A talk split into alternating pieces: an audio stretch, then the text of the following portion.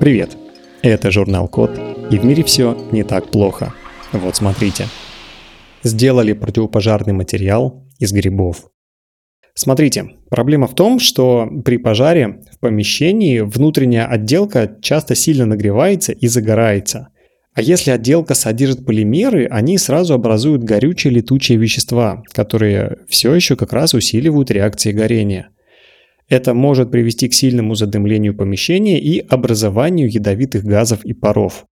В таких условиях гораздо тяжелее эвакуировать людей и можно задохнуться.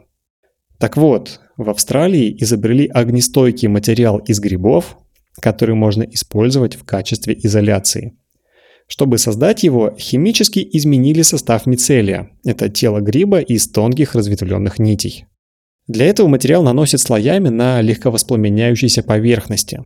Если происходит пожар и материал сильно нагревается или загорается, он распадается на уголь.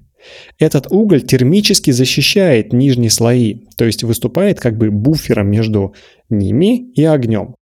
Чем выше температура и дольше время нагрева, тем лучше материал работает как огнеупорный.